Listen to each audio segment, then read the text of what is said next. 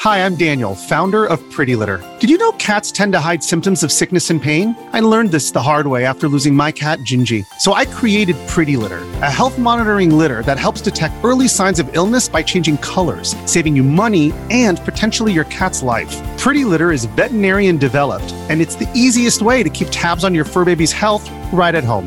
Go to prettylitter.com and use code SPOTIFY for 20% off your first order and a free cat toy. Terms and conditions apply. See site for details.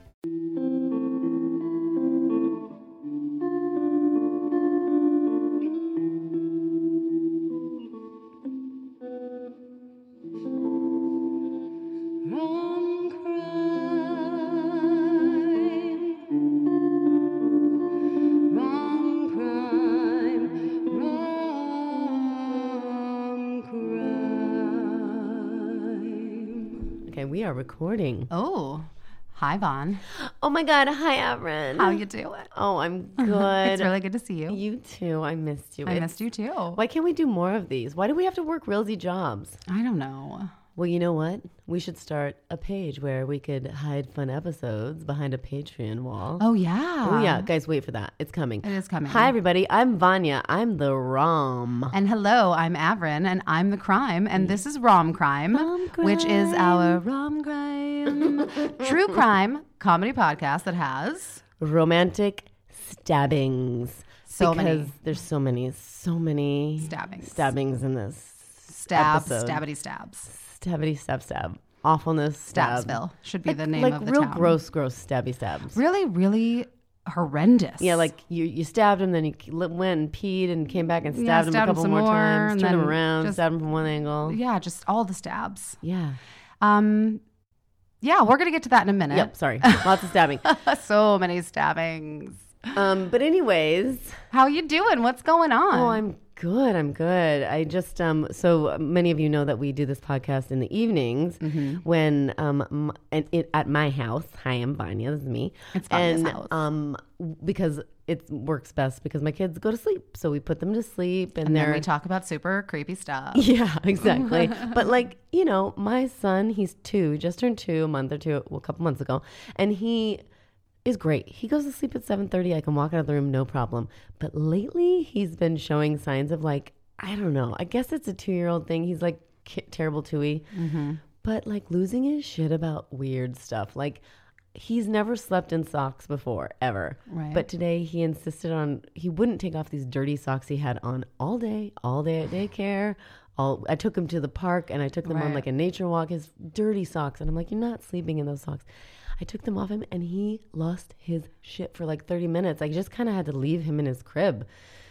So of course I'm like, "Mm, I want to barf because I hate the sound of them crying, but I'm also like, I just I can't- don't know how to fix Yeah, you. You're like, why are you so upset about I know. socks? I'm like, can I put today?" on a clean pair? That didn't work either. Wow, so it was the socks he was Mm-hmm. Yeah, wearing. it's like Maybe they were became super a part cozy. of him. Yeah, Yeah. they they're like his security socks. Oh my god. yeah.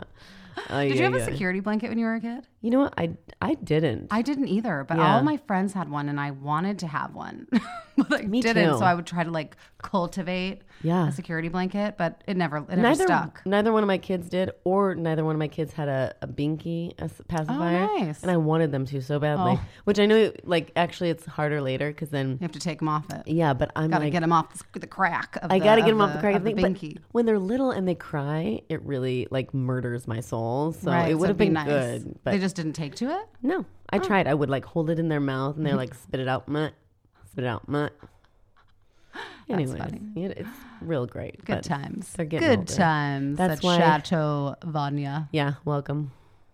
Well, do we want to just jump into the? I was like trying to think if anything interesting happened to me this week, but not really. I just kind of worked That's good. and watched so many documentaries on what we're doing. It's interesting when you do one yeah. that we're doing a story tonight that clearly like caught the attention of the world. Oh, yeah. And so what you know, just a few weeks back, or I guess right before the holidays, when we were covering Samina Imam's story, and we were both Right. kind of like, "Wow, I found there's just Hardly a handful anything, of yeah. things to really get into." And this one was the opposite of that, where I just, I just kept getting lost in these Yes. rabbit holes. So this should be a fun conversation because I feel like I've Yeah. been living this story for the last four days. And this is crazy. Can I say who it is? Yeah, yeah. Okay, so it is Jody, the story of Jody Arias, right? Yes. And actually the murder of Travis Alexander. Yeah. But I knew nothing about it. Like, abs- I had never heard about it at all. Well, it's so funny that you say that because here's the deal. I had heard about it, but I didn't actually know. I remember it came up as like you should do this as a rom crime, and I was like, oh yeah, I've heard Oh, of our her. friend Shelly. She sent us the, Uh, yeah. And I was like, I've heard of her, but but I couldn't for the life of me think of what she had done. I mean, I knew she obviously killed somebody, but I was like, I Right. don't know the details of it. And then as I was watching all this, I really didn't know the details. So I was trying to think back, like, what was I doing? We were in New York. We were in New living in York. Greenpoint in the same building. okay. I'm pretty sure. So we were just busy. we were just busy. Because I was like, it was it was 2013 into 2014 that the trial was going Yes. on. And that's when Amelia was born. Okay, so it's also when I started dating my husband. Yeah, so, so we were busy just as not shit. watching TV. No. because I would have watched the yeah. shit out of. I mean, this. it's, and none of us back then had cable. that's true. because if we had cable it w- and it was just on because but uh, you know we lived in apartments and We streamed things. Mm. we stream even, back, then, yeah we streamed things and we were busy we were working and new york is such a fun place to play so why would you sit Why in would your you house sit and watch a trial on TV? Yeah, yeah except for if it's the ho- like uh, winter you're stuck in your house and it but did then happen you just in winter. It was January of 2013, I believe, or 2014. One the of those only two. way I would have seen that was if it was playing in a bar somewhere because Right. usually if we weren't in our apartments we were out and about. Right. And I didn't, like you said, we didn't have t- we didn't have cable TV. I was never just watching something with on in the background. I, had to make a decision about what. I, still mostly do have to do that. I stream. Yeah, me too. I'm a big streamer. Yeah, me too. I will say this week, um, before we really get into it, I have been like, I could like almost cry right now. I have been missing New York so much. girl. It's crazy. I told you that I have been everything lately that I've been. I don't know if I said it on the last episode of the podcast, but I feel like Yeah. everywhere I go or everything I've been watching Yeah. feels like there's been this either not subtle or subtle overtone of like New York versus LA. Right. And it's just been really tugging at my Yeah. heartstrings. It started Yeah. with a marriage story. Oh, right. We did talk about Yeah. yeah. And it's just, I hear you. I've been like, and also today, this this podcast will be um, coming out a week later, but today is the six year anniversary of when I first. Uh, I was a producer of a, another podcast called Theater People. Definitely check it out. It's not like current anymore, but it's so much fun. We Yeah. uh, Patrick Hines, the host, uh, interviews Broadway stars. yeah. I remember when you started doing Right? that. 'cause And- that was also in your apartment. Yeah, it was, and People it was just in like to do 2013. podcasts in your apartment, well, Bonnie. I had Broadway stars come out to my apartment because I had a little baby. I couldn't leave. Right. and they were so sweet because she was so little. She wouldn't. She'd be. We, they came right at nap time. Right. Guys, the way you make things work, huh? You hustle. Gotta hustle. Yeah, anyways, that's so funny though. I've- i just I forgot all about the fact that Yeah. that was also done in your apartment. It was done in my apartment. So podcasts were meant to be created in your in your home space, Sonia. Because I'm so manipulative. I'm just like, hey guys, I can't leave. Come over. Can't leave I'll my make house." it easy for you. it, wa- it is easy. I love coming over here. I know, and we welcome you, listeners, into my home. Thank you That's for coming. right. Thank you for being here. All right, let's do Episode this. 17. Oh, nice! Wow, seventeen. Yeah, That's wild. almost legal. we can almost vote, and we will. oh, hell yeah. Uh, yes, we will. Anyway, let's get into it because Okay. this is one of those things. Like I said, I have been kind of just living in the world of Jodi Arias and Travis Alexander for Mm-hmm. four days straight. Before I came over today, I watched a two episode HLN. You know HLN? I don't even know what which that is- is. It's well, I get it when I stream CNN Go, so it's obviously like owned by CNN. Okay. Oh, but like Forensic Files is on HLN, okay. and I think it's just uh, more People Magazine news type stuff. Oh, gotcha, gotcha, gotcha. so I would love it. uh, um, So you would love it. And it was called How It Really Happened was the name of the show. Okay. And it was just two episodes dedicated to this story. So I, I just watched that right before I walked out the door. And my husband is so funny. He was like, so you feeling prepared? As we, this is the fourth day in a row that I was like, just one more episode about it. I swear to God, our husbands could do the podcast. It'd be hilarious because they, Yeah. but you know, just being just they peripheral. could totally do them. Yeah. But they would have a very, or at least I know my husband would have a very different take. Oh my God. he'd be like, "This is crazy." That lady who's doing the, you know, every documentary because she covered it, you know, with the Yeah. eyelashes, Which one, the blonde one or not the, the, blonde one, the brunette? the yeah. brunette. Because Who? Oh, she was on everyone. The blonde one wasn't in the one I watched today. The blonde one okay. was all over. I the liked three her. part. I did. I liked. I like it all. I like them both. Yeah. So so uh, why don't you set up the story? Okay. Because I can't really quite wrap my Oh. Well, mind. I, around why don't I it. just walk? uh, I don't, I'll just walk you and our listeners through. Yep. What happened? Okay, I great. think maybe up. Let's go up to the trial, and then we can just start chatting about. Well, I do. You know, I and you know how we like to do the beginnings. oh yes. Should Well, we do the you wanna beginnings? do the beginnings? Okay. Let's just do the beginnings. My, Maya. they're brief. Okay. Begin at the very beginning. A very good place to start. okay, fine. We'll begin at the beginning. Okay, so Travis Travis Victor Alexander. When I actually had a really sad childhood. yeah, exactly. Yeah. So his parents were both of his parents were drug addicted and they didn't say by what, but he got the shit beaten out of him. And he had two other siblings, I believe, two or three. I yeah, can't. he had a couple. Yeah. I know two. Definitely two. for sure, but Yeah. maybe more. but they all were it was just like a bad scene and when he was 10 almost 11 or something like that he and his siblings were saved basically and they were taken out of their parents home and placed with their grandmother who was a mormon and so sh- they you know in the faith they kind of like supported the kids and you know there is strength in in having faith and all the things so sure, especially so- coming from you know such an unstable place to Absolutely. find a Like loving guideline, kindness yeah, and- acceptance and, loving kindness, Yeah. and then also like structure. Yeah, I feel like exactly. religion. I'm not personally a fan of like organized religion, but Yeah. it certainly offers structure if you're looking for that. Absolutely. Listen, I mean, there's so much uh, weight taken off when you can just be like, okay, I see my structure I need or that I'm supposed that to adhere to. Right? This is, these are the rules. These are the rules. So it's sort of like it frees you a little. So yes, he becomes Mormon, and when he turns, I want to say, it, I think they have to be eighteen. Um, he goes on a two-year mission, as all of the men do, and some women do too. I grew up in an area where there were tons of. Uh, so do you know? oh, I was going to say. Yeah. So some women do. It's Oh, not yeah. specifically just um, a I think the boys uh, or the m- boys to men are boys to men. What? ABC. Um, okay, um, but yes, no, I, I think it's like sort of expected of the men to do it, and then I had some real powerful lady friends growing up who were Mormon who did because they were like, I feel strong about this, I'm gonna go Well, do good. it. I actually like Yeah. to hear that that it's not something that only men are allowed to do. No, no. I, I, I mean, not that I know of. You know, I think in all, I feel like in all religions, you know, there's there's a structure. There's the people who kind of do it. I'm quoting and quoting right, and then there are Mm-hmm. the people who take it to extremes and like screw it up for everybody, and everybody's like, "You're freaking crazy." But, Right. anyways, if you do, if you do it kind of cool, then maybe you're okay. But, anyways, he becomes um, If did you guys get that? If you do religion kind of cool, maybe you're okay. Here's my thing. I'm like Avern. I don't totally. I don't really love. No, I just I love that way of thinking it. If that's totally how I feel. If you, if you Join- do it like right, cool, you're cool. Yeah, it's like balance, right? like There's definitely extremes. I remember my cousin growing up. I was like, you know, we were raised like Protestant or whatever, and I was like, do you believe everything like strictly? Because they were really quite religious, and she was like, you know, I think it has the right idea, and I kind of love that. I was like, oh, okay, you're not like blindly following Right. either. You just like Okay, the fine. ideas. Yeah. Fine, I'm okay with that because that's the thing. It's always fearful. So, anyways, he becomes Mormon. He's he he holds on to it. You know, it's sort of like a life raft to him.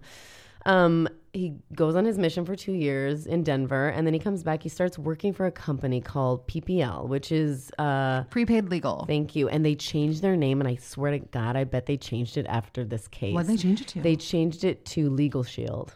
oh. Yeah, so it, it's a um, it's a legal services product that's uh, through multi-level marketing. And so it kind of worked great for people who were Mormon missionaries because you have to go out and really be, Right. uh, you know, um, aggre- not aggressive, but but not be afraid to Outreach talk to the Yeah, community, you have to right. be outgoing and all these things. And so he, Travis, excelled s- so well in this because he wasn't afraid to go do those things. He even later became a motivational speaker for the company. Right. So he was like a extremely like charismatic, uh, Well mm-hmm. spoken. well-spoken, Had a great story. charming. Yeah, exactly. So he had this vibrance about him that was like magnetic. Are you saying he lit up a room every time he walked into oh it? shit! Yes. oh my god. Just that that actually was kind of an assholic. No, thing for but me to that's just true. say. Th- No, this is the thing from last uh, episode. If you're keeping up with us, God bless. no, but uh, you know they say if you light up a room, you're gonna get murdered. Okay, so uh, anyways, The other side of him is apparently, you know, he had a hard time fighting his sexual desires. Okay, so I'm going to stop with Travis there, but that was his upbringing as far as we Mormon, know. and also I feel like I don't. I I'm just putting my own opinions on here, but I also think sometimes when you do find yourself really encroached, enveloped, those are not the right words I'm looking for, but they totally say what I'm trying to say in something that has strict rules. Yeah. those things that you're not allowed to or meant to do become all you know become all the more desirable forbidden fruit is a thing for a reason and so part of me feels like you know if you just said it's totally fine if you want to have sex before you get married maybe there wouldn't be so many issues right, right. just gonna say that I mean, we, we can talk about the law of chastity. what's that Uh, the law of chastity is, I mean, I think that kind of goes down to every sort of religion, but oh is that just the idea of like it's sex spec- only but meant it's for spec- marriage Yeah, exactly. and It's for specifically conception within uh, the well, the LS, LDS Church, Mm-hmm. it's definitely chastity means more than abstinence from sex. It means being morally clean in thoughts, words, Oh. and actions. so you can't masturbate or even like Probably think not. about sex Yeah, it also means sexual relations are only permitted between a husband and wife. The church teaches its members that no one, male or female, is to have sexual relations before marriage. But I do know that once you are married, they there's like whole like books and articles written of like the fun of sex, not just for procreation. Oh, good. Yeah, it's Okay. like it's so like they encourage healthy Yeah. sexual relations between married people. exactly. And but I will say, they are not cool gay people, which sucks. Yeah, mm. I have. I mean, I mean, that sucks because y- I was reading one of the tenants. They're like, we don't believe that a man and a man and a woman and a woman should have a you know a romantic rel or marriage or whatever. Right. But we are cool with them. Like, there's people in the church who are gay and they're cool. we don't want them to have rights, but we're cool with it. It's kind of crazy. Yeah, I that's just does cool. not make sense to me. But anyways, um, so that's the law of chastity. All right, interesting. Yeah. Well, I, that's weirdly kind of progressive that they have books once you are married on how to have a good, healthy, fun Yeah, sex life. So yay for them. Yeah, good job, guys. Okay, so Jody, Jody Arias, and I didn't Jody Ann Arias. There you go. Thank you. She had a pretty normal childhood, as far as one could tell. Yeah, she did. And I guess okay, so she had disagreements with her mother uh, and father. Who did Ooh, t- what did when she was thirteen? So um, there's this three part documentary series on ID Discovery, and I think it's just called Jodi Arias: An American Murder Mystery or something like that. But at one point, when the police are interrogating Jodi, they also and, and then they arrest her and they bring her parents in and they interrogate them. Kind of like, did you know what information can you give us? And her mom, I thought, kind of divulged some really interesting information where she says at some point around the age of 13, Jody got in trouble because they found like she was growing marijuana in her bedroom or Right. somewhere secretly. So they busted her for it and she became convinced that her parents were super like nosy, prying, didn't trust her. Super and- paranoid. And super paranoid about the fact that they were watching her all the time. Ended up moving out of her parents' house when she was 17 because she needed more privacy. Right, in and her junior basically, year. Her mom described it as she kind of rewrote, she got it in her head that she had this horrible childhood, but that wasn't really true. Right. I mean, any I would have gotten busted at 13 for growing pot. Yeah. A big time. there's I mean listen, I don't understand the situation, but there's no way my parents would have let me moved out. Move out at like Right. that age. They'd be like, just no. Just like 18 fine, 17 no. No, I mean even at, I mean I definitely grew up in a little slightly more like sheltered atmosphere, but Well, I don't even at think 18, my parents my they parents would wouldn't have wanted me to been move out so when I was sad. in high school. Yeah, that- never. but that's I mean, because you you're watching, you're making sure your kid does their homework at night still, right? And making sure they're not going out to parties and driving home drunk. Ay, ay, ay. My mom and dad were so they had so many funny rules when I was in high school to like guide me in this very clever way. One of the things that my parents did is they never gave me a curfew. So everyone thought I had the coolest parents because I didn't have a curfew. But guess what? All my friends had a curfew. Right. So guess who was home by curfew every night? Me, Yeah. because I had no one to hang out with yeah. whenever um, my mom would like talk to me about drinking and parties, she was like, I just want you to know, I know what it's like. So if you need me to come get you because whoever's supposed to drive ended up having drinks or you just or you just don't feel safe or comfortable but Right. someone else drove you she's like i don't care what time it is just call me we'll Yeah. get you you will not be in trouble in fact i will probably take you out for like bagels in the morning to thank you for your responsible decision Oh.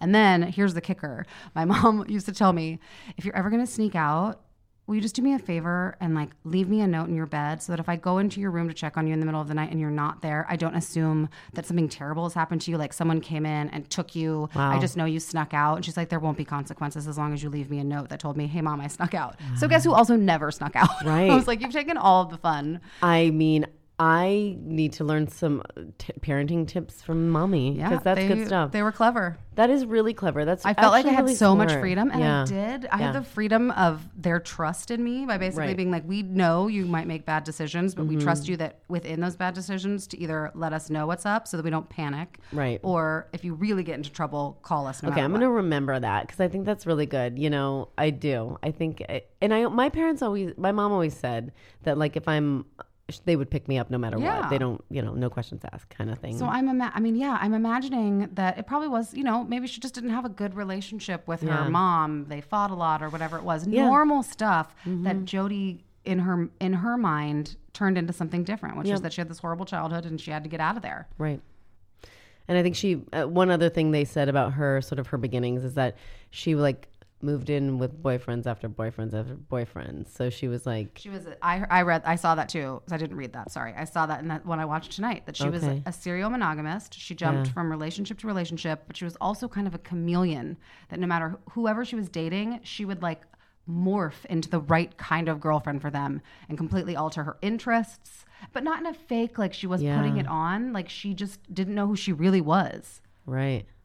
And I think that's Well, and maybe she liked making people feel good, you know, making people. I mean, it's easy. Not it's not easy, but it's like even even in my experiences of my small dating life, it's like like I know how to go and hang out with somebody and talk Go with about the, the things flow. they like, you know, and Sure. that kind of thing. But she, I mean, well, we'll get into it, but she went to extremes, I think. And so it's not surprising to hear that she would have, you know, if she dated a guy that really liked sumo wrestling, I'm making that up, then all of a sudden she was like an expert on sumo wrestling And and, that 300 was her, and that pounds. was her, and she gained 300 pounds. no, but and that was like her, like her new primary interest. Right. You know, she really like morphed into whoever she thought they wanted her to be.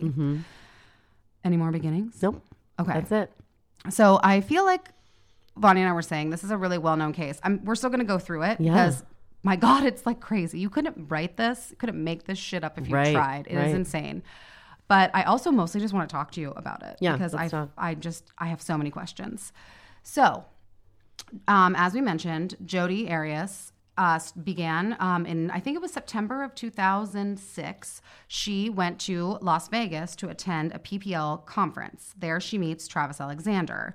He is clearly very attractive. He walks right up to her. She's standing in the lobby. He walks up and introduces himself, Mm-hmm. and they end up kind of hanging out all day. And then he invites her to be his date to the big PPL dinner that night. Right, And he's 'cause kind he's of, a and he's big kind of wig a in big it. guy Yeah. there, and she's literally just decided to Right. start doing this. Right. So um, I think she was very flattered. They spend most of that weekend getting to know each other and basically get into, oh, there it goes, basically, basically, basically. It's all out of my system. they start a long distance relationship. She lives in Northern California and he lives in Mesa, Arizona. Mm-hmm. Okay, okay. So they are dating long distance, Right. but they go on lots of road trips together. Um, they have this whole like a thousand places to see before you die. A lot of them are national parks. They like to do all that kind of stuff. Got it. And so they get into a really quick, hot and heavy relationship. Right. But it doesn't, somewhere along the way, it just kind of turns sour. It, they're just not good together. They bring out the worst in each other. So they decide to break up. Well, and, And- isn't I mean, in the tenets of Mormonism, she's, you know, Oh, hold on. Thank Yeah. you. Also, here we go. After two months of dating, two months of dating, Jody converts to Mormonism and is Yeah. baptized in the Mormon church, but not just baptized, baptized by Travis. right, into the church. There's photographic evidence of this. Yeah. So she becomes Mormon, fully like takes on that, yeah, you know, that religion and all of its practices and because she- teachings. I'm in my mind, she wants to marry him and be with him. Like she's 100%. like, but see, because he's saying that you know I can't marry somebody who's, who's not, a Mormon, so she converts to Mormonism. Yeah. And the problem here is so they bring out the worst in each other in terms of like the toxic elements of who they each were as individuals. And we Yeah. will talk about the fact that neither of them were perfect. Nobody deserves what happened here. Right. But I have a lot of opinions and feelings on what went down between these two. sure But basically they're also just fucking all the time and it's Yeah. against the rules so there is this continual cycle of like like desperate attraction doing the nasty Yeah. sorry that was a weird thing No, to say doing but the doing the nasty. and then the nasty. shame spiral of like we shouldn't be doing this and her feeling like you're never actually going to treat me Right. like your girlfriend or like bring me around and really put like allow me to be in your life because you think of me as this whore even though i'm only doing it because you're begging me to Yeah. i want to be good i But want to she be marriage also material found the power in like A hundred anytime he percent. started to lose interest. I think. oh he yeah was- she knew exactly was like, all she "Here's had to my do Butthole. yeah like here's let's let's bone Yeah. let's see how many awkward ways i can describe sex in this episode doing the nasty let's bone Well, because it gets really gets graphic really when graphic. you when you That's also why you know this was such a media sensation. Oh, and yeah. Everybody was because I couldn't believe Right, some of the stuff right. that they played in court when I was watching that. I I, was like, know. what? I know they talk about how it because it was such a sensation to the public because it was mixing sexual stuff and like religion, and like and lust and lies and betrayal and yeah, it was you. Like I said, you couldn't come up with this story if you tried. If you were trying to write the most scandalous murder mystery ever, you could not come up with this. right. So after um, only I think five months of dating, they uh, decide that it's just not really working out, so they're going to break up um, and remain friends. And then Jody moves to Arizona. So right. they- She's like, yeah, we're gonna remain friends, no problem. so she's they're like, let's break up and be friends. And now I'm going to move ten minutes away from you. I wonder if anybody's ever broken up with her because w- side note, back when she went to that PPL convention, Oh, yeah. she go she was dating a man and Like his- kind of seriously, yeah, I think she lived with him. What was they his were together I name? think for two years, and she left Daryl him. Brewer. It, I think it was like more than that. It was something like They were four together. or and he something. had like a kid, and she Yeah. was had a really strong relationship with him. And she just up and left this guy. And she comes home from that convention is like it's over. Yeah, I met someone else. Bye bye. And, and then which is kind of Yeah. different. But I have to say my my thought is that this guy was really charismatic, a- really like alive and also like I think the fact that he probably I don't know if this was his first sexual experience, but Oh, I mean, I'm assuming not, but I'm i assuming think not, that but, whatever like, was going on nobody came between the two of them was like nothing either of them had experienced True. sexually. but no one else came forward. right? That's true. So who knows? Who had yeah, in had fact, sex. his brother, I remember now in an interview, his brother said one of the hardest parts about the trial was, you know, because the Mormon faith was such a big part in their family that he used to tease his brother and be like, this is my brother, the 30 year old virgin. Yeah. I th- honestly think that he might have been. He, he had a girlfriend before who was like a Right. teenager. Um uh but she but you know they didn't have sex or anything right. like that. and you no, know? none of the girlfriends ever, s- like, I have a co- feeling that Mm-hmm. maybe maybe that was it. Maybe it was the first time. just a thought. This yeah, is no, speculation, this is spe- but total speculation. But I could totally see that being true because they really do describe what she was to him like she was a drug. Like he knew it was bad for him. He knew he wanted to stop, but he just couldn't. He couldn't fully walk away because it was just too good.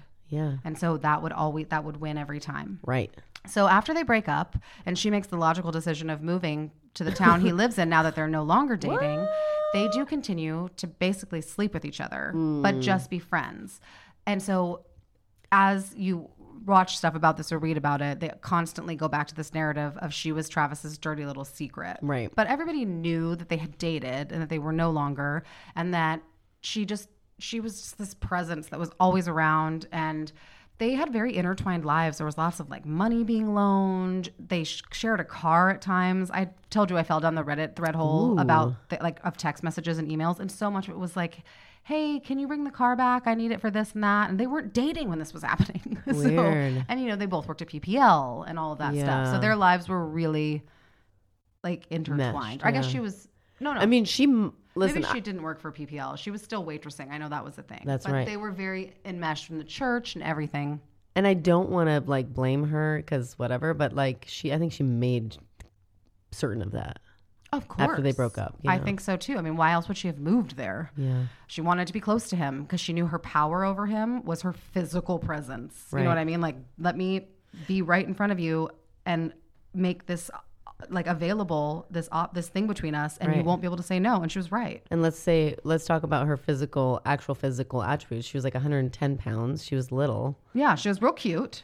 Yeah, She was blonde and um had like she was just very pretty, I guess. You know, like Yeah. I think I think she's objectively an attractive woman. That was Yeah. also part of why I also this think- was sensationalized. Right. No, that's true. You They know, did say good-looking that. people always true. get way more new, news coverage.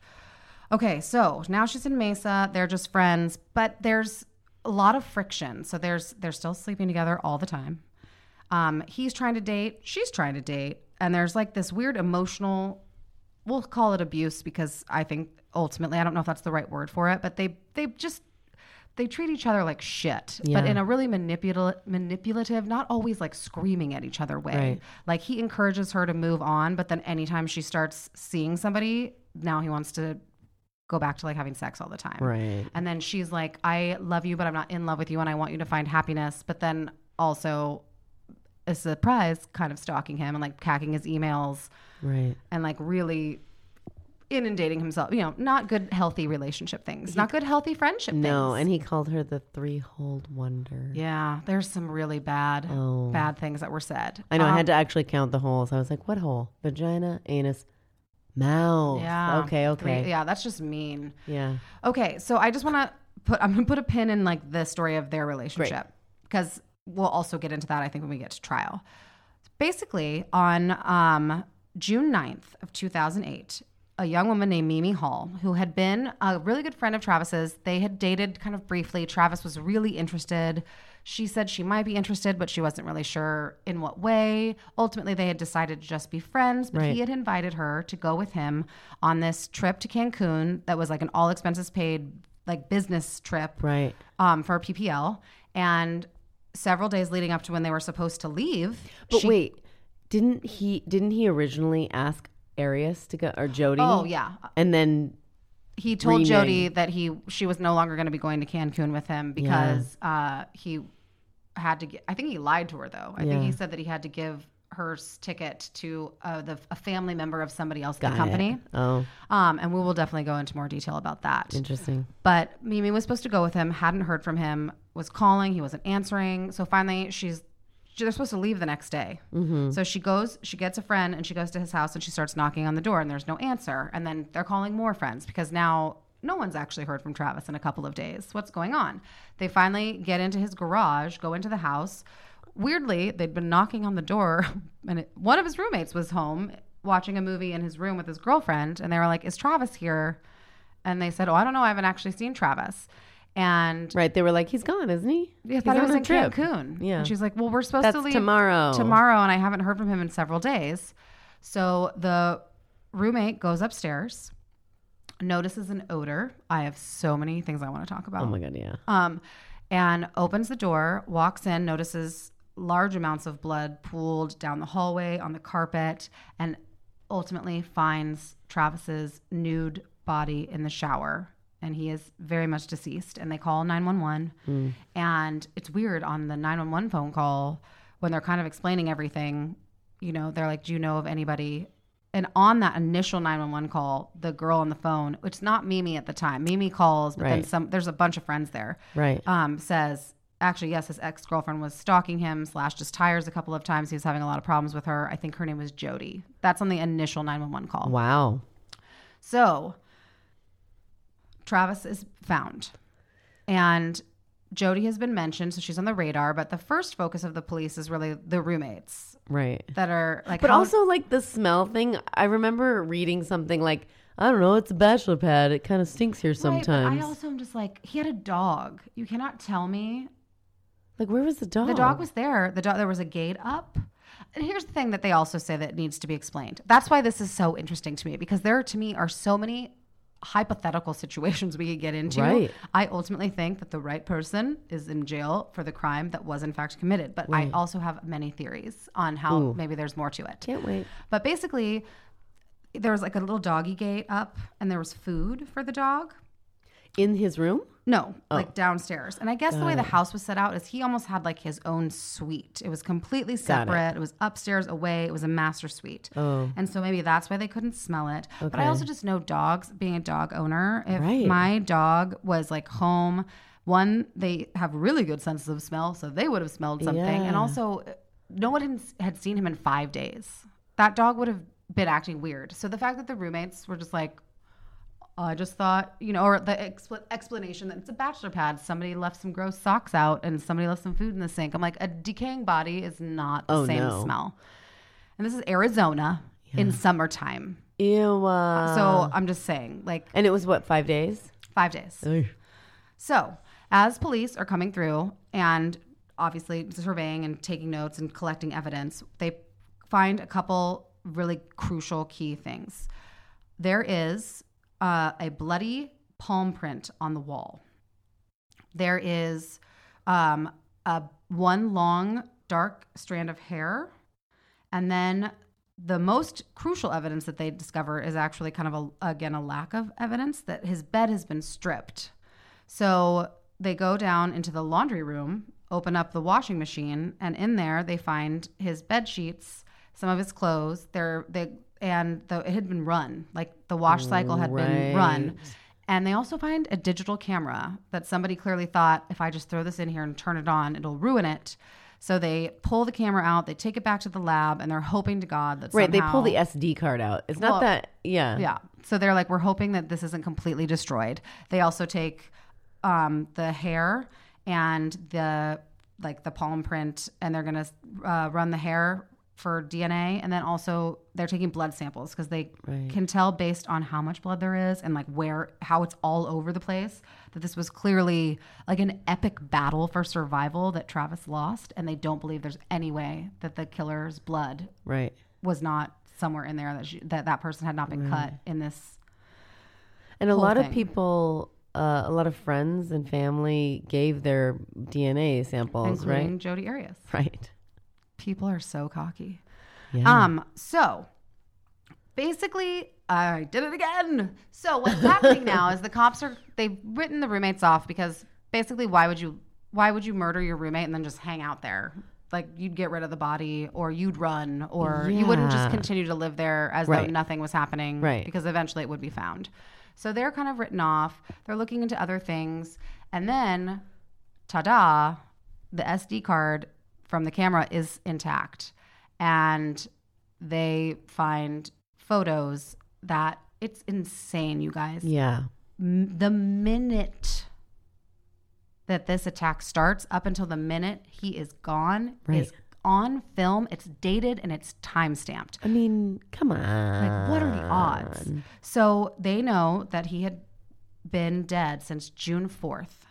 And more importantly, they know that a young woman that they had interviewed a couple of times, th- whose name had come up, but who had n- said that she had not been anywhere near Mesa, Arizona, since she had moved back to Northern California to a town called Wairika, which I just think is so Wairika. fun to say. I know. She had moved back to Wairika in April and she had not been, or maybe before April, but she had not been in Mesa, Arizona since April, she says.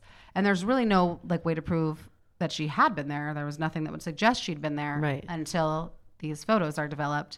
And what the police discover is sex photos. It's basically nude portraits of the two of them. Like clearly they're taking pictures of each other. They're in bed together. They're clearly in the middle of some kind of sexual thing. And then there are a series of photos of Travis taking a shower that are very that seems like they're kind of trying to pose him. Right. They're actually pretty good photos in terms of like what they're trying to do there. Yeah. And then there are It's what like the water just dripping yeah, just off of his dripping right down. glistening But as skin. the last photo before they believe the attack started is actually kind of it's interesting. It's the one where he's staring directly into the camera Oh, with the really? water, and I feel like the expression on his face is really unreadable because it's very intense. But Oh. I don't know if it's intense like I'm posing for a photo intense Uh-huh. or if it's a what are you doing intense you know and so i stared i stared at that photo a lot Oh, while watching all these documentaries and being like what's happening here yeah.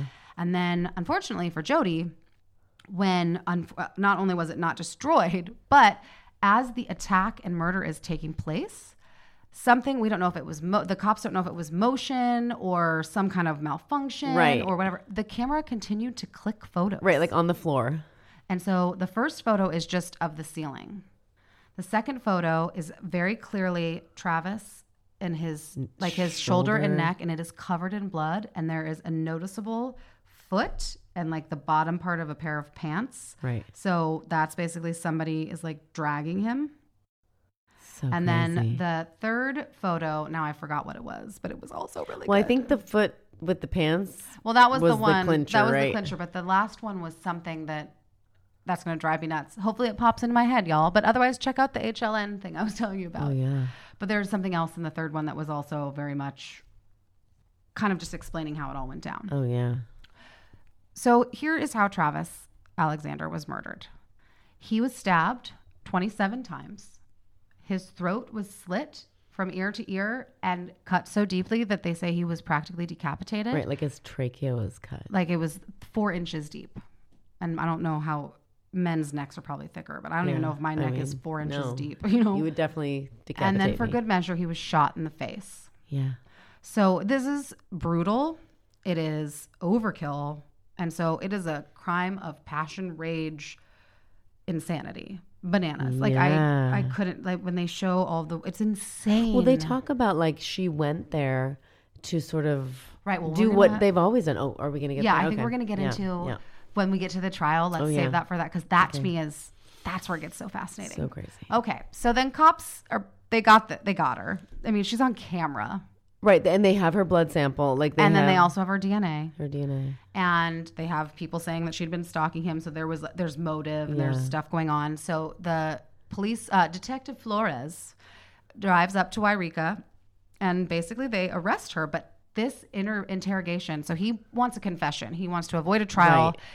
and she is sticking to her story man that she was not there she has not seen travis and since april she was Right. not there she was not there and then he says well i know you were there because we have your finger we have your palm print we have your hair i also have time stamped photographs of you and she says well those, are you sure the photos aren't from a different time and he says She's like, those can be manipulated. yeah so Photoshop. she sticks to her story but basically he's like well i'm going to place you under arrest but before that he leaves the room or after that she asks him if she can clean herself up before they book Right. her and she said this is going to reveal how shallow i am and i'm like then don't ask yeah.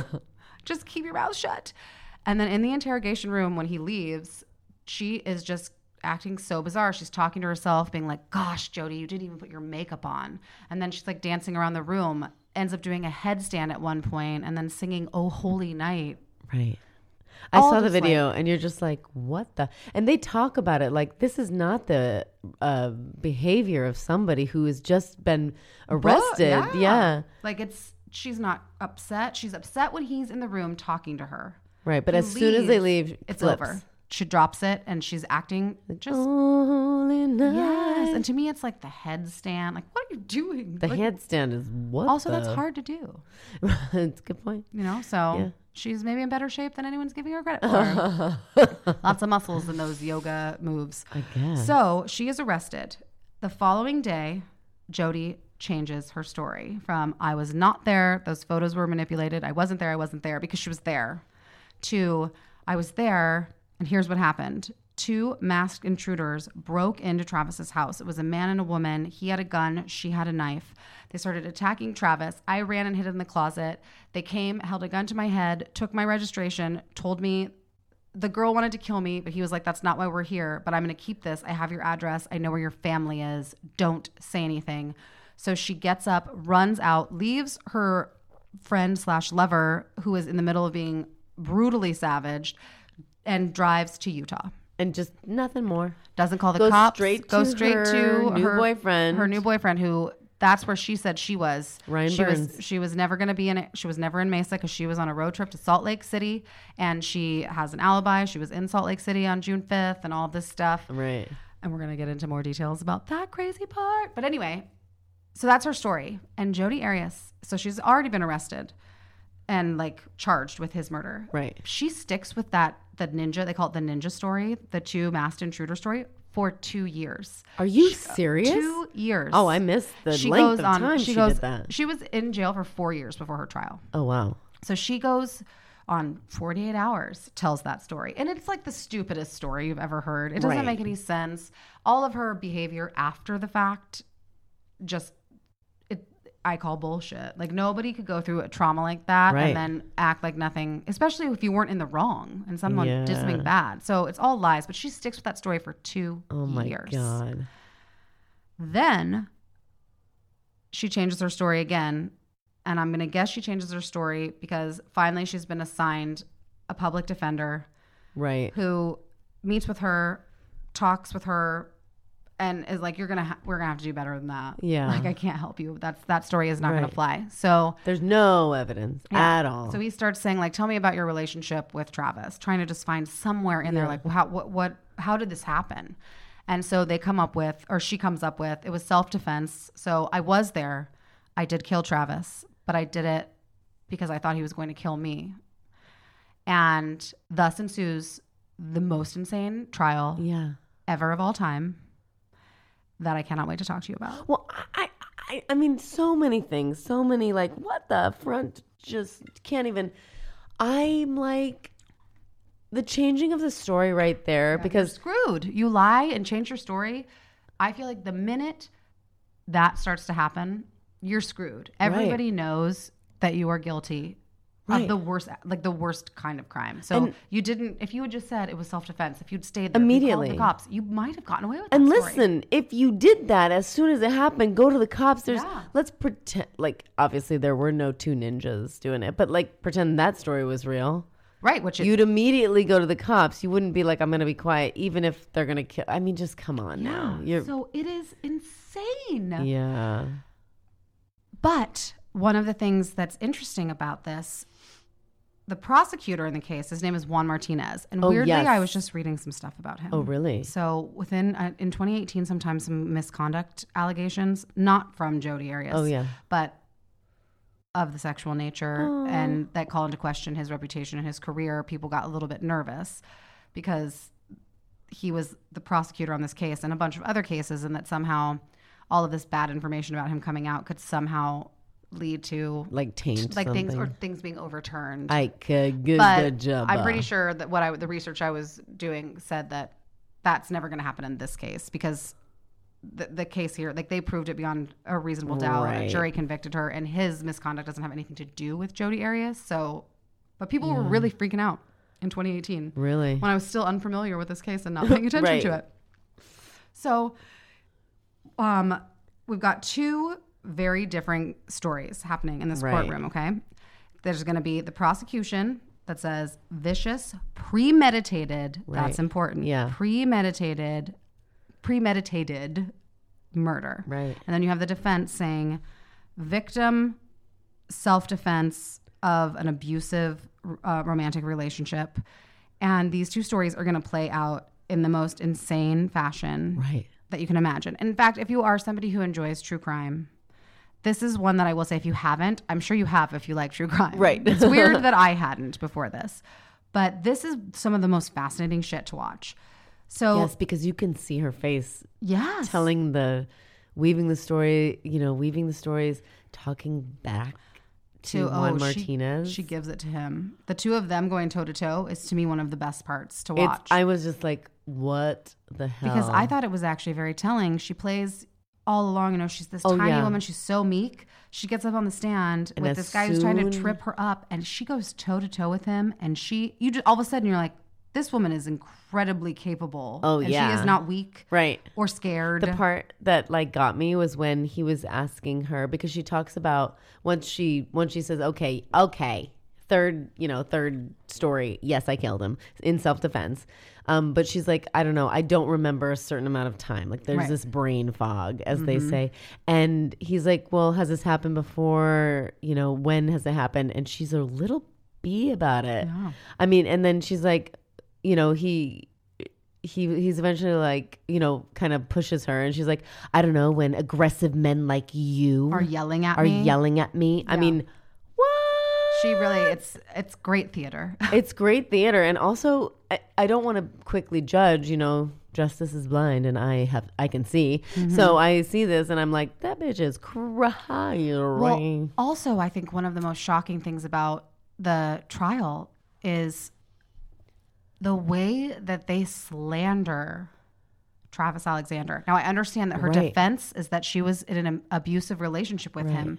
And there is, I think, an element of truth there. Sure. I think Agreed. that there was definitely some emotional abuse. I think there was definitely um, a, a story there of a, a man who was 100% using a woman for sex Yeah. and probably, you know, stringing her along and you know not treating her well Right. that's not that doesn't justify what happened here No. so they slander i mean she suggests They that he's say a pedophile I She- know they that's what say that they she usually says. don't bring the victim on You- the stand or not on you the don't stand, but try like, the victim Yeah, you try are not to- supposed to it looks Yeah, bad it's yeah, a bad look right. and it was a bad look i think because we know we'll know the outcome and you will too soon soon Yeah. too um but they put him on i mean it is so horrific what she says about him she, i mean she says things that they can't prove or disprove like she caught him masturbating to a photo of a five-year-old boy how are you going to disprove that? Now, they say that the cops searched his hard drives, everything. They could not find a trace Right. of kitty porn, they, but they also couldn't find a trace of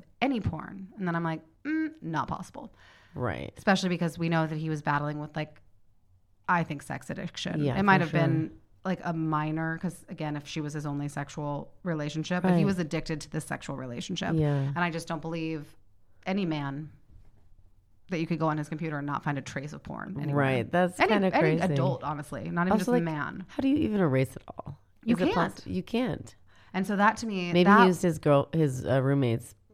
maybe. They should or have checked maybe, the I mean, who roommates. knows? Maybe he had a secret second computer. Yeah. I don't know. But she basically accuses him of the most horrible things. Right. And there's no way to prove or disprove them. So it's just out there in the ether now that maybe Travis Alexander was a And pedophile. I, okay, here's the thing. May if he was, that's awfulness. But like, his family is They're watching. sitting there. I mean- it's like she wanted to hurt. Oh yeah, she them. did. It definitely seemed like she she was definitely going for the worst. She was she was going for the jugular, Yeah. uh, so to speak, Yeah. every time when she would say these horrible things. But then there are these weird. You could see how the defense was crafting this story. Okay, Right. so there is the photos of Jody. Um, that they recovered from the, the day of the murder. She's got her hair in like little pigtails, and it is very like schoolgirl. She's got a recorded phone sex session from her where they're they're having phone sex, and after she um, orgasms, he says.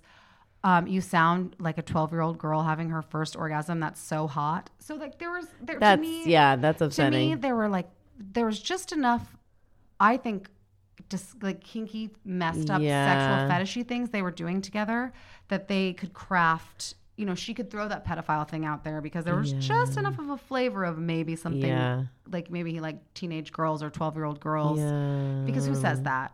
Like, No why one. is it you sound like a 12 year old girl having her first I for sure have orgasm? That's so never hot. been That's with so anybody who said specific. that. Yeah, that's true. And that so was that is where my brain starts to go in all Right. these weird places because I think that she is guilty.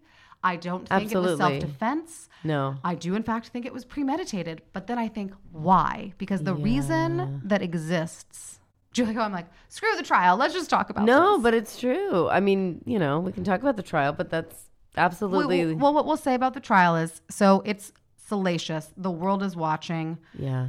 There's um, a porn, a, a video, like an actual sex tape tape that comes That's out played.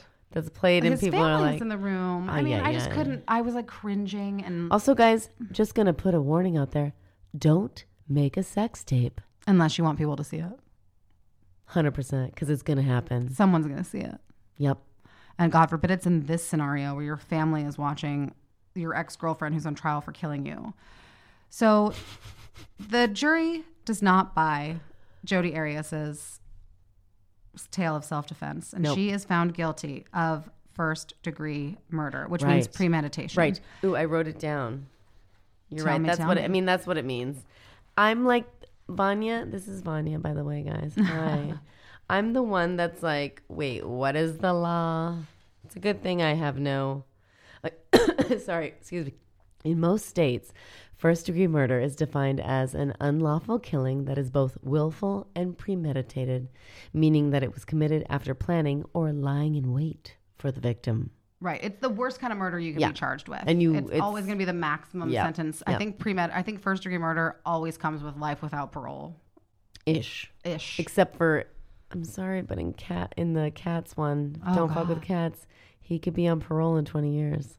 But it, oh, I haven't watched enough of it to know anything more than the first twenty minutes of the first episode. Yeah, I couldn't. sorry. I couldn't do it. I Because can't watch Canada's animals. too I currently nice. I can watch human beings. get Again, murdered I'm all the day same long way. Every day, I could not watch kittens. No, I can't watch any animals. I can't watch any. I animals. literally- even if it's fake on a movie, I'm I like, know. this movie's I tr- I bullshit. was I'm never so- s- I watching was this so- again. Like when I tried to watch it, I was like, "How did Vanya watch this?" I don't know. I honestly don't know how I watch it, but I got through it and then I kept watching. But yeah, so the first jury, degree mu- the murder. jury found her guilty of first Yeah. degree murder, and then in the sentencing hearing, yeah, this within is- minutes of oh, but w- but wait, within minutes of being convicted, she gives an on-camera television interview, saying, Oh yeah, um, I want death. Death is the ultimate freedom. yeah. She's Like- saying life in prison is the worst outcome. I would rather they kill me. Minutes after, like And I'm in her like, jail, and her if I was a holding cell. juror, I'd be like, cool, okay, I'm gonna because her family was pushing for death. They were pushing for the, death penalty. The Travis, Oh, sorry, his family family, was yes. pushing for the death penalty. That's why they went for it, because otherwise, what happens next? So basically, the jurors come back after deliberating over sentencing, and they're a hung jury. They cannot reach a Mistrial. consensus on whether or not she should spend life in prison or if she should be put to death. Right. So they declare a mistrial. When I first saw this, I was like, "Wait, what?" Like, I 'cause know. In my brain, I thought like a mistrial, like the whole Me too. thing. Right. It's not that. It's just a mistrial for the sentencing. So a year and a half later, they have to get a whole new jury. They have to represent the facts of Yeah. the case. It's not like a criminal trial. It is Right. a sentencing hearing. But Right. a lot of interesting information came out in that retrial. Well, Like, wait, more clear before stuff. at the end of that one, like right before they announce her um, sentence or whatever, or that it was a hung jury, she gets up and speaks to everybody, and she's like, "I designed a T-shirt that says, Oh, yeah. and it says survivor on it, and proceeds proceeds go to victims of domestic violence."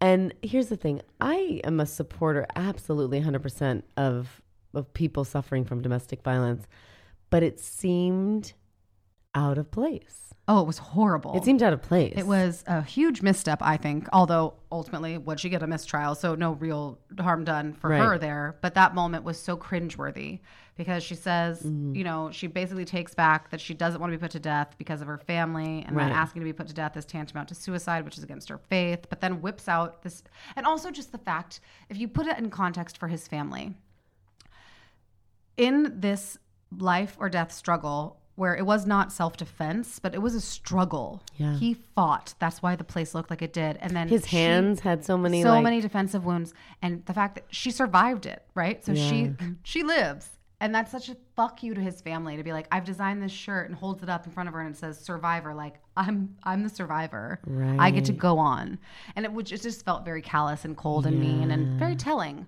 Um, so the jury is hung. They come back later, a year and a half, and do the whole thing, not the whole thing, but the whole sentencing trial over again, and. You only get two shots at death in the state of Arizona. After two times, that's it. You can't you can't try anymore. And the only reason that the prosecution even went to do it again is because the fa- his family wanted her put to death. That that was their Right. wish. So in the second trial, it was an eleven to one, one holdout for life. Wow. Is that? I guess is uh, just thinking about the. Are they all Mormon? Is that the Mormon faith? Is it? Is I don't know. That seems against religion. Well, I, mean, I don't know how it works. I but, feel like it might be against religion, but I don't know. but uh, an eye for an eye. That's like Christianity, isn't it? well, that's I think Old Testament, That's like. but- uh, I'm not yeah. sure how that fits into the Mormon faith, but I know that's why he went, and that's why the prosecutor did agree to like let's try again for the death penalty, Right, rather than right. just letting her spend the rest of her life in jail. So ultimately, Jodi Arias will spend the rest of her natural life in jail without the possibility of parole. Right. So she will die in prison. So she will die in prison. So now, I want to rewind, and I just want Rewind. to talk about some of this stuff. Yeah. So, like what I was mentioning with the little bits, the colorings here that the defense could then turn into a narrative of like pedophilia. Right. When we talk about the prosecution's case and her premeditation, the things that they just they found out about her, it's it is impossible, I think, to believe it was anything other than premeditated Right. right bef- within like i think it was one week exactly may 28th her grandparents were robbed Right. of random weird things so a vcr like a cd player a little bit of cash nothing else but also her grandfather's 25 caliber handgun is stolen that's one week then she's got this big road trip right to see her new boyfriend in utah but she's first going to drive south right. because you drive all the way down to Southern California before you go to Utah. That makes sense. Weird. Stops by her ex boyfriend that we had mentioned before. Um, what was his name? Daryl Brewer. Daryl Brewer. visits with him for a few days, but then right before she leaves, she asks him if she can have his three gas cans that he has. Then she goes to Walmart and buys two more gas cans. That's insane. Like I've never been on a road. Listen, I've been on many road trips, but you just stop at a gas station. But that's what I'm saying. And she's She driving, wanted to she's be driving, under the radar. She wanted to make sure that while she went from California to Arizona Right. and then Arizona to Utah, that there would be no trace because they even Right. found a box of receipts from her road trip. She stopped at all kinds of gas stations that showed that she was headed to Salt Lake City and headed to um, San Diego or wherever she was going in Southern California. But then nothing. From her time in Arizona, and she filled up a bunch of gas cans so that she would not be caught on any kind of surveillance video filling up, or if she had to use a credit card. right. And then they never found the murder weapons. And there, she said it was Travis's gun, but there was nobody could really like corroborate that he had a gun. They never found the knife. She ultimately admits that after she woke up from her fog, you know, she remembers shooting him, and then she woke up in her car near like the Hoover Dam, with blood on her hands, and the murder weapons in her car, and she threw them into the Hoover Dam Okay. and Yeah. was like, "What have I done? I don't know, but I clearly can't tell anyone because I don't know what I did, or I don't know." Oh, So, so, for me, premeditated. I'm like, "You did it, girl. You did it." But here is where I just want to throw in a little. Let's go conspiracy. yeah, theory. let's go. Conspiracy Because theory. while, while I recognize that adrenaline is really powerful in terms of giving you strength, and rage is really powerful in terms of giving you strength, she is really small and he was really big. Like he was pretty much twice her size, and apparently he was a big like gym buff. So he wasn't just like a big guy; he was like a fit big guy. right. And yes, he was naked and he was in the shower. Maybe he didn't see it coming, but how did she drag him? How does a 110 pound woman drag a soaking wet, dead 200 pound man from all the way out in the hallway back into the shower? I mean, did it happen in the shower or no? It's a it Well, would- we I guess we don't know for sure that it ha- that the stabbing happened in the shower, but his body was found in the shower. Mm-hmm. right. But the photos that showed him, that was the third photo, was his body in the hallway. oh, so that they knew. And so for me, I have a few. There are holes. I think Jodi Arias premeditated murder, but I don't like the motive for it. The motive that they give is the Cancun trip.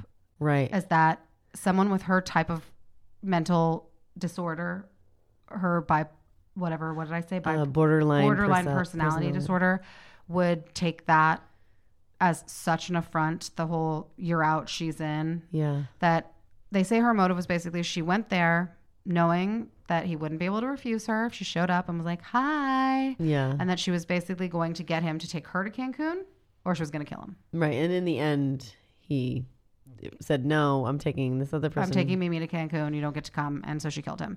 I just find that for me, I'm not saying it's not possible, but that's just. I hate that motive. I'm like, that Yeah. just sucks. That's just the worst motive ever. I need a better motive than that. Because it's just, it's so flimsy. And it's so, they, there's so many messages between the two of them where she is like encouraging him about Mimi. And like, they have a friendship. They really do have a friendship. It's not a good one. It's toxic, but it's a real relationship. Right. And she says, you know, I love you, but I'm not in love with you. I wish that we would have had that thing that would have meant we were right for each other, but you do need to find that girl for you and I need to find that guy for me. And and so even though I don't know that she meant any of that Right. stuff, I just feel like for that to be the motive to savagely and brutally murder him, I have a problem with it. Uh-huh. I'm not saying it's not the motive Right. but I have a problem with it. And then I just, for me, the roommates being there for that many days without noticing, I just feel like somehow either a friend that was a mutual friend that maybe wouldn't have been a weird person to be hanging out at the house. I just, I just feel like there's. You think there's holes. another person? I think involved? maybe somebody helped, Interesting. but I don't know who. But w- don't you think she would have given that person up? I don't know. I mean, yes, based on everything I saw, Yeah. but I just, I'm telling you, I will say adrenaline can make you do Oh. I know crazy it, but- things. like but- you can lift a car. Of course, and Yeah. I get that. But what I don't understand is how did she get that adrenaline? How did she go from taking photos of him posing, like holding a camera, literally setting up shots of him in that shower, to then f- full of enough rage to do what she did? Because that is proven that that's the s- the the events. Right, right, So right. there was no sitting in another room while he was in the bathroom, finding an email, listening to a voicemail, like some inciting thing that would have made her level of rage. She was in that bathroom with him the whole time, taking sexy pictures of him. So that's I'm not saying she Well, it didn't did do sound it. like he was talking, maybe, dou- you know, degrading her a little bit, right? Oh yeah, I mean they had a horrible toxic. He was bad to her. I'm I don't believe in talking bad about a victim, but I think it's very obvious that these two brought out the worst in each other. Right. He brought out the murderous psychopath lurking within Yeah. her, and and she brought out like a mean, sexually. um I don't know if abusive is the right word, but exploitative. Yeah, he I mean, I exploited think her for so. sex. He used her. Right. So he brought out, you know, she brought that out in him, according to anybody that ever knew him. He was such a like a good Mormon guy Sure, before, and sure, who knows sure. if that's true? Who But knows I if will that's say, true? you know, it's hard to believe anything she said because she seems so weirdly. Oh, oh, oh. Ca- This is something I was thinking of. Okay, remember her whole thing with her finger? yes, Okay, so she lies and says that her f- he kicked at broke one, her finger. One of one of the times where he abused her, which I mean, I don't know. I don't. I really don't think he. But I then think there was he- the photo after that incident. yeah, where and she, had a normal finger. Yeah. but she. But don't you remember in the beginning when she's being interrogated by um one of the police officers? Yeah, uh, Esteban Flores, and she's like, yeah, and I got cuts all over my hand, and she so sees my finger. This happened. yeah. Well, that's what they say is that that injury that was very real on trial. Yeah. that she is saying happened way back when, and then they show photos from right around that time, and it's they're saying that that injury is from when she murdered him. But that's what she said to Detective Flores. right. Well, that's why she's I'm just like, why a liar. didn't that just come up like immediately? You know, Right. I mean, I that's what was so it was such a circus. And I mean, they obviously did a, I thought the defense attorneys did a good job because basically what their job was as so her main defense attorney his name was I, we wrote it down Kirk Nurmi. Yep. And he actually has been disbarred since because he wrote a book and she sued him and they were basic I'm not saying it. They were suggesting that he broke client confidentiality. He could fight for it and he'd probably win. He realized he didn't want to be a lawyer anymore, so he just said, "Just disbar me. I'm not going to fight you over this. I stand by my book. I, Right. I would rather this be what I do from here on out." yep, But he was a- he was court appointed. right, He didn't take her case. He was given her case. Exactly. In fact, what the book is about is about how he tried to get out of being her Oh my defense God. attorney. He spent 10 years of his life basically. Mm, I did it again. We're going to have like a buzzer go off every time I say it. Yeah. He spent 10 years of his life dealing with like the lead up to the trial, the trial, all the stuff after the trial, and then all of the fallout for him personally because people hated him. Oh, They thought it was really? Oh. his idea to attack Travis and his idea, and that he wanted Well, to defend maybe it her. and that was he his idea, though. It wasn't though. He Oh, says that really? he's. I mean, he has whole interviews. There's um a great documentary series I saw on Amazon. It's called In Defense of, and it's basically beep. It's interviews with the defense attorneys for these notorious people. So Jodi Arias, Ted Bundy's defense attorney. No way. And it's all about, at least in his episode, he was court appointed. He worked like his job was to be the public defender for capital murder cases, people who could be put to death. And he is against the death penalty. That's hard. And so he didn't choose her case, but most people don't understand that, which I understand. You Exactly. think this person got a lawyer who believes her story and is defending her, and really he says, He's "My appointed. job, my job is." To make sure this woman isn't put to death. So I take what she gives me. This is the story she gave me. It's all I had. Yeah. We had to go with it. It was the story. It was what we had. I I did the best that I could and he's and he says, and honestly, I feel good about what I my I did my job. I defended her to the best of my ability and I stopped her from being put to death. right. But I tried to get off of this case. He even made that crack in his closing statement Right. about nine out of ten days I don't like Jodi Arias. Right. And everybody giggles and you're just like, Why did you say that? Because he fucking hated her. Right. He Apparently did. she's very difficult. and she like would call him all the time. Apparently she asked Yeah, him to she watch his threatened him. cat or some her cat or And something. when he tried to get off of her case the first time, he tried to retire from and go into private practice Oh my to retire God. from the public She's- defender's office. she's quite She- She terrifying. threatened to, to ruin his career, to badmouth him to everybody that she knew, so that nobody would use him as a lawyer. Right. She's like, I'll I'll tell and also, everybody and you're a ultimately, pedophile. and ul- right, and that too. And ultimately, the courts denied his request to be removed from the case. So she didn't have that power, but she also threatened him. This is where I get a little freaked out. This case freaks me out because it is her word. It's an I don't want to deny that she probably had some hardships. I'm and she maybe maybe I'm completely wrong. So I don't want to deny that. But it seems like somebody who is kind of like evil is winning.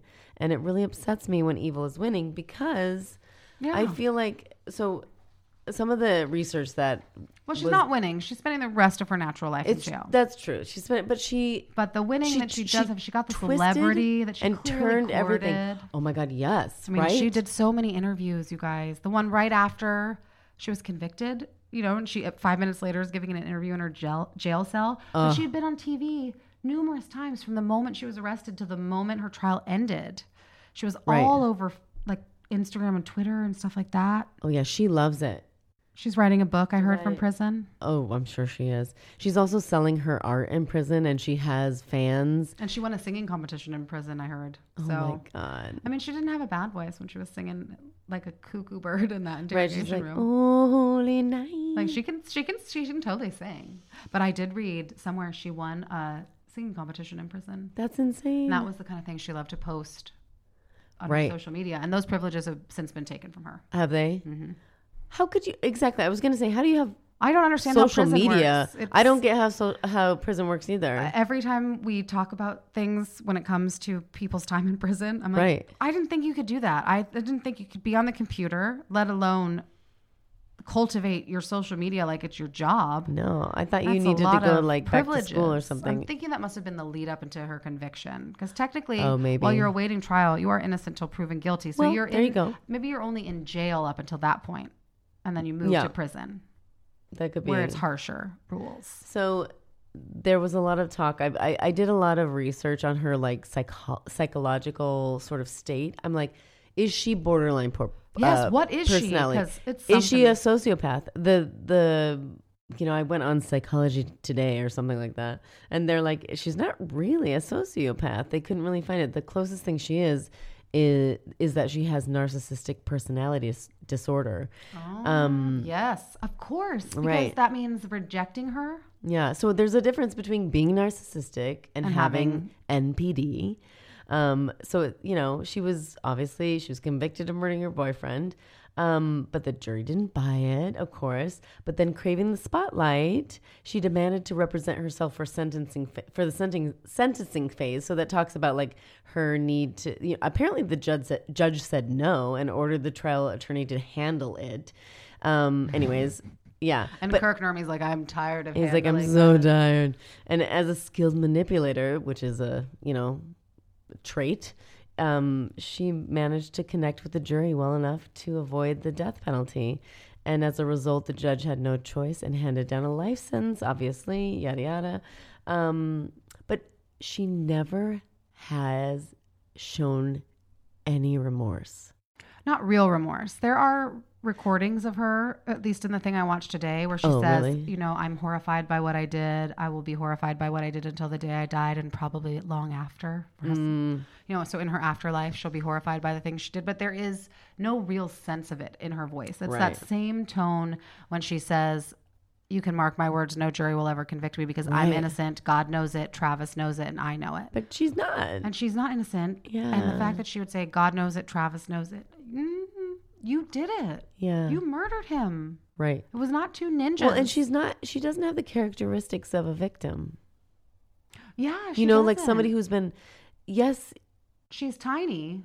Who- And but- she, but even when she cried, she would always have her hair kind of hanging in her Yeah. face, and she would be doing the motion of like dabbing at her nose or her eyes, but you never really saw her crying. right. And listen, I love the ladies. I'm, I'm a, I have, I'm a powerful woman. I love women, but you can tell. So I always feel bad talking about bad about women. Is We're what not I'm saying talking to you. about women. We're talking No. about Jodi Arias. Yeah, it's true. It's, It's not true. a generalization. I This know. is I specific know. to I'm her. a So I supportive- think you. I am I too. have conflict inside of know, me 'cause when I I'm- think we're, about it. We're we're feminists and we're like women Yeah, are. yeah. So we stand in solidarity, but there are there are also bad women in this She was a world. bad person. Yeah, And she was a bad I person. know. Uh, There was we had a we had a, a listener say that we're uh, sexist.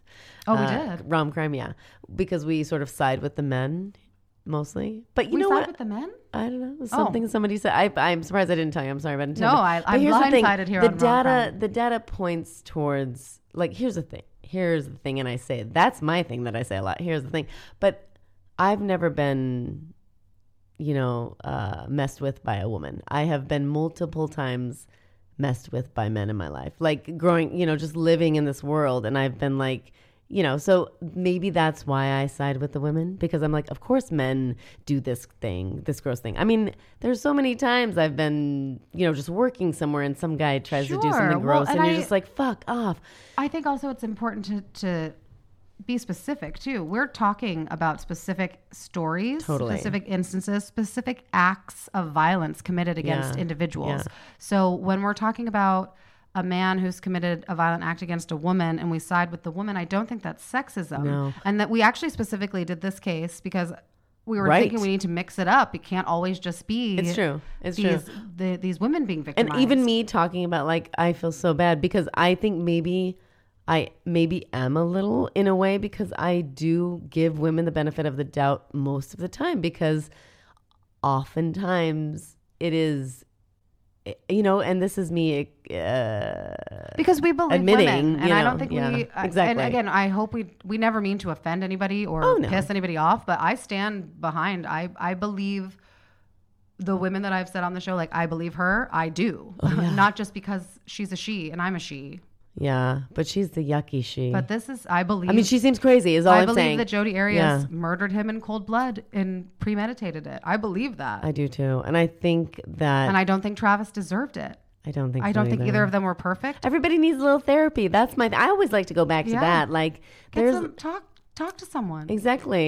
You know, even if you're religious, there's try to get out of that. There's the sex anonymous thing, you know. Yeah, you, you know, if, if you can't let go of her because of that hold, I mean, again, Find it is not help. his fault. What happened to him is not his fault. Right. And maybe it is the fatal attractors thing, like the movies. You know, like there's Right. so many movies that are like Or The it's just- Hand that Rocks the Cradle. Uh, Yeah, you so know, like just she had to have him. If she couldn't Right. have him, nobody else could. right, he's sleeping and sh- all of a sudden somebody's sucking your dick and you're like, "What?" Right. You know. But- anyways, that didn't happen in this case, but it was it happened in In a movie. in a movie. But, you know, yeah. But no, those fatal attraction. It happened in Fatal Attraction. Also, a bunny rabbit got boiled in a Fatal Attraction. Oh my god! I also love rabbit, but no, I'm kidding. um, but that is upsetting. That I actually don't remember that movie. It's a scary one. Is it? It's psychologically terrifying. Yeah. And Glenn Close is so good in it, and Michael Douglas is so good in it. Um, you should watch it. Okay. If you can watch Don't Fuck with Cats, you can watch Fatal Attraction. I'm just saying. I no longer believe that you're afraid of things to watch because I couldn't get, I couldn't watch it. I had turned it off twice. I turned it off and was like, Yeah. nope, nope. And then I was like, be strong, be strong, and I couldn't do it. Wow. What's what? It, what does that say about me? That I mostly can't see anything, and then I'm like, let's watch another reality TV, everybody.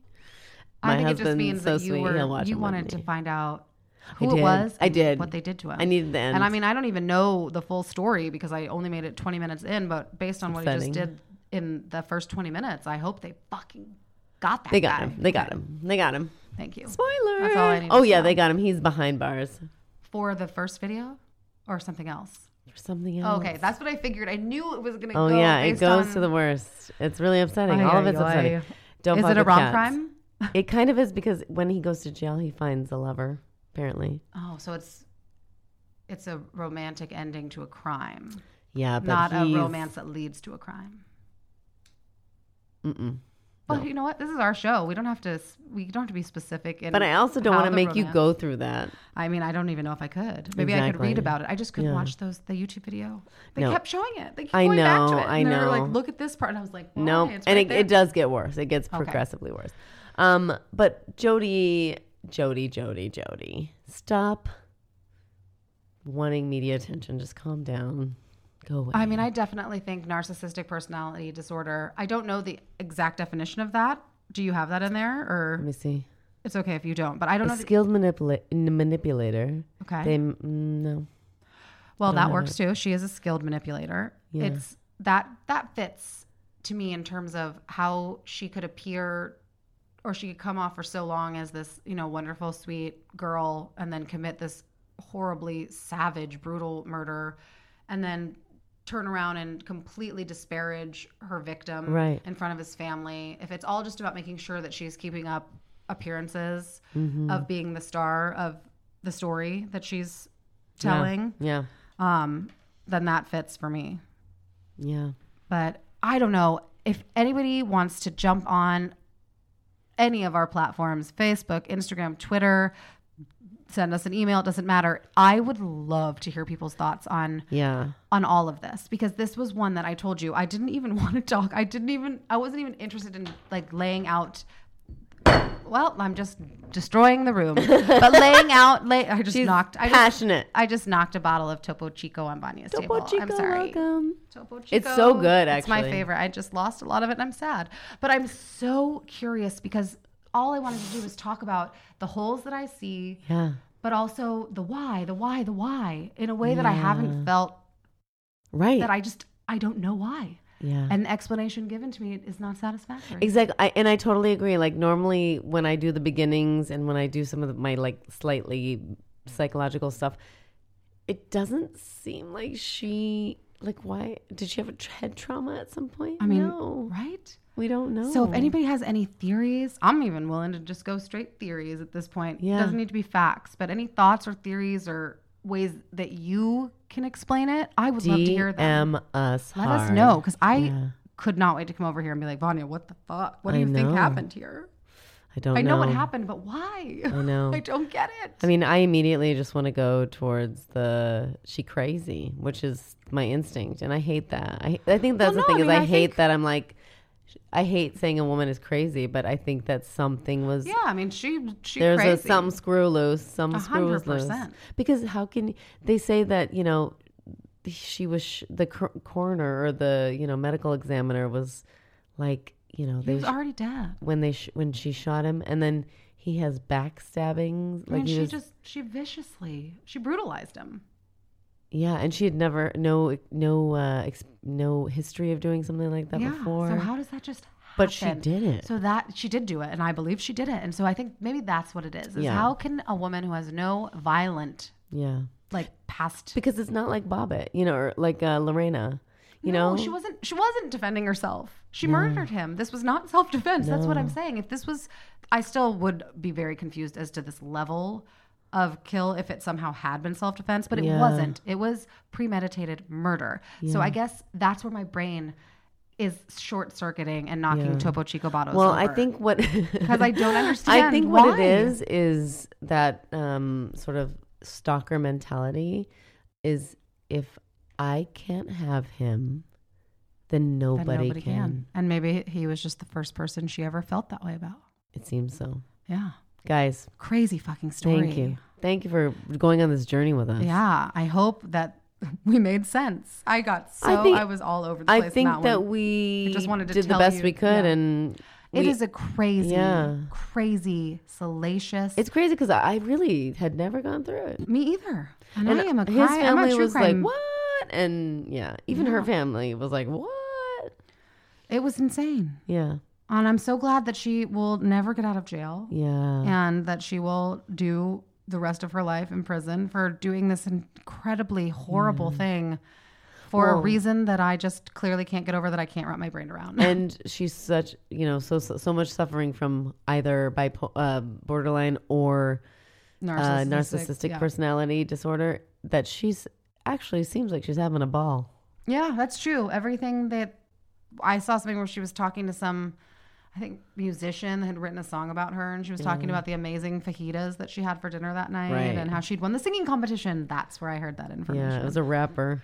but she did not sound like she was having the worst time ever. Yep. So maybe as long as she's getting attention, then she's fine. I think that's it. It says it's not about the crime, rather the attention the crime generated. She also so it's like yeah. Munchausen's, but for being a murderer. Yeah. Well, I guess you know what it's called. We we humans survive, and we uh, I guess that's how she's surviving. yeah. God bless everybody. Stay safe. Stay Yeah. away from narcissistic personality disorders. Although this one was, she came out of nowhere. Seriously. No previous history. I think my favorite quote from the lady, the brunette in all the documentaries with the eyelashes, which was in the H and L documentary thing I watched right before I came over, was she said, "What this trial taught me was never let anyone into your life." and I was like, "Yeah, that's really the takeaway. Oh, Never let wow. anyone into Oh my your gosh. life. Well, I think if someone starts slashing your tires, go to the cops immediately. Yeah. Once just- somebody starts exhibiting erratic, potentially dangerous. It doesn't have to be that they slashed you. Like slashing your tires, damaging your property. She was caught peeping in his windows. She was caught in his house on several Apparently, she would occasions. crawl through the, The doggy, door. I love that we didn't even get into that. I know, shit. God. that full blown stalkerism that was going Yeah, on. yeah, yeah. This this could have been an this could have been an eight part episode if we thought if we'd actually broken it down in the specifics. Exactly. But thank you guys so much for Yep. listening. Um, Thank you, guys. We, We really appreciate it. absolutely rate, appreciate review, you. and subscribe that shit. Yep. We appreciate that. Tell a friend. Yeah. Send us messages We love you. or just cat memes where they're happy cats. Yep. Happy cats. Only happy cats. from here Have on a out. great week, everybody. We will see you. Nope. We will hear you. Nope. We, will, talk, to you next later. week. Bye. Bye.